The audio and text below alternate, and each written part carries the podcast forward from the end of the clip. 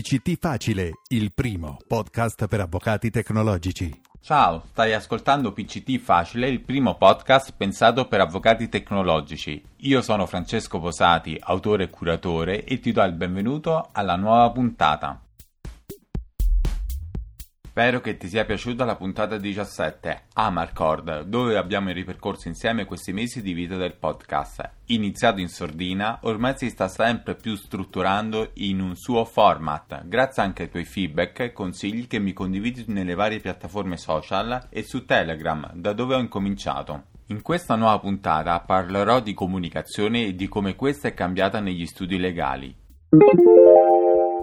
Il tema della puntata è nato dall'evento di ieri al Tribunale di Velletri, dove si è svolta la prima giornata della legalità. Come sai, da un po' di settimane sono stato il produttore esecutivo del video introduttivo all'evento, patrocinato dall'Associazione Nazionale Magistrati e coinvolto in primo piano nell'organizzazione. Sul canale Telegram P C T Facile ho condiviso il report fotografico e uno stralcio del video durante la messa in onda. Troverai nei contenuti del podcast anche il link per la visione integrale del video. Fammi sapere se ti è piaciuto. Ho già anticipato nella nota vocale di ieri su Telegram, che introduceva il podcast di oggi, che per la prima volta il Tribunale di Velletri si è aperto e si è raccontato agli studenti delle scuole superiori del circondario. Gli esperti di comunicazione parlerebbero di storytelling, forse uno dei primi casi realizzati all'interno della pubblica amministrazione, a mia conoscenza. Infatti, abbiamo applicato i principi della narrazione per raccontare il concetto di legalità e raccontarsi, perché dietro ai fascicoli ci sono le persone che nella loro opera quotidiana realizzano la legalità. Abbiamo comunicato. Mario Alberto Catarozzo, project manager, comunicatore e formatore, dalle pagine web del Sole ventiquattro Ore del ventiquattro luglio del duemilaquattordici, ci ricorda che oggi, quasi in un percorso storico circolare, l'arte del parlare per convincere e per persuadere torna in auge e con gli strumenti di comunicazione di massa e la comunicazione nelle sue più ampie accezioni diventa centrale in ogni ambito. Essere un bravo comunicatore oggi fa la differenza in tutti i settori. Si va così dalla politica alle professioni, dalla religione allo sport, dalle relazioni internazionali alle relazioni professionista-cliente. Per non parlare poi del marketing, che fa della comunicazione il suo cuore pulsante. Comunicare per convincere, comunicare per persuadere. L'avvocato tecnologico deve quindi acquisire consapevolezza che anche la comunicazione è cambiata. Ormai sono caduti tutti gli steccati deontologici e normativi che imponevano allo studio legale la comunicazione passiva, dalla targa fuori dallo studio, soggetta a vincoli di misure, al biglietto da visita, alla carta intestata, al passaparola, canali di comunicazione passiva che fuoriescono dal nostro controllo. Sono anche caduti i limiti culturali, sempre con acume Catarozzo evidenzia. Fino a poco tempo fa l'avvocato analogico considerava la comunicazione solo come una parte dell'arte della retorica e della dialettica giudiziaria. Serviva a scrivere atti, a perorare cause davanti alla pubblica autorità, a sostenere argomentazioni in giudizio. Fuori dall'aula la comunicazione cessava la propria funzione e saper comunicare con i clienti o con i collaboratori in studio non rientrava certo tra le priorità dello studio legale.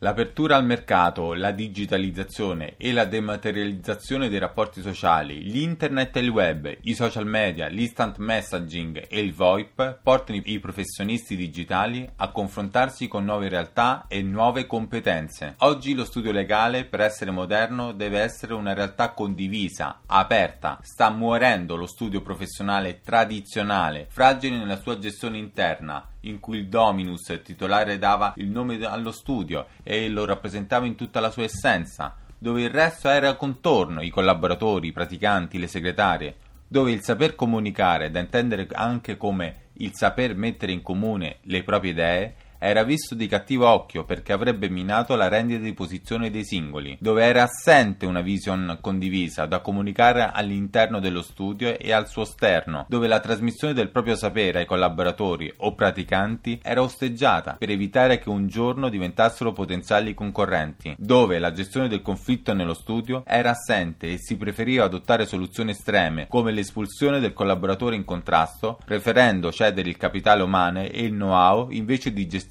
confrontarsi. Questo ormai è il passato dello studio professionale Oggi il mondo è cambiato, il mercato legale è cambiato e le strutture professionali con lui. Il coworking sta diventando una realtà sempre più diffusa accanto alla condivisione di spese che vede legali coesistere in un unico ambiente nel tentativo di ottimizzare i costi da un lato e di creare network dall'altro. Come ci ricorda sempre Catarozzo, la stabilità di un'organizzazione e la sua articolazione richiede gestione e per gestire bisogna saper comunicare. Stai ascoltando P C T Facile, il primo podcast per avvocati tecnologici. Gli studi digitali devono acquisire competenze di comunicazione manageriale per gestire, non solo per convincere e persuadere, comunicare per capirsi, condividere e poi decidere insieme. Dobbiamo superare la logica metacontroversiale per imporre la propria idea, una logica ormai fallimentare. Concludo con l'intervista di Mario Alberto Catarozzo rilasciata a Dialogo T V e ospite in diretto della puntata. Consiglio di seguirlo nei suoi profili social. Intervista incentrata sui cambiamenti che stanno interessando i professionisti, quali avvocati, commercialisti, architetti, consulenti del lavoro, circa la possibilità di utilizzare la rete come strumento di promozione e visibilità della propria attività professionale in modo efficace e corretto.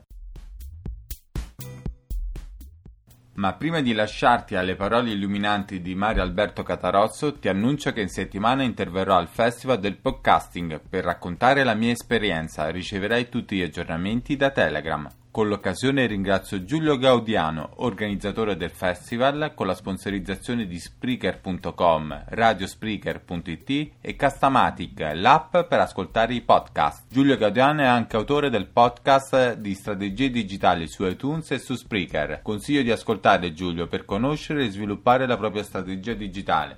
Ormai avere e curare una presenza online è vitale. Nel salutarti, ricordandoti che viviamo il futuro digitale, ti lascio alle parole di Mario Alberto Catarozzo. Ciao!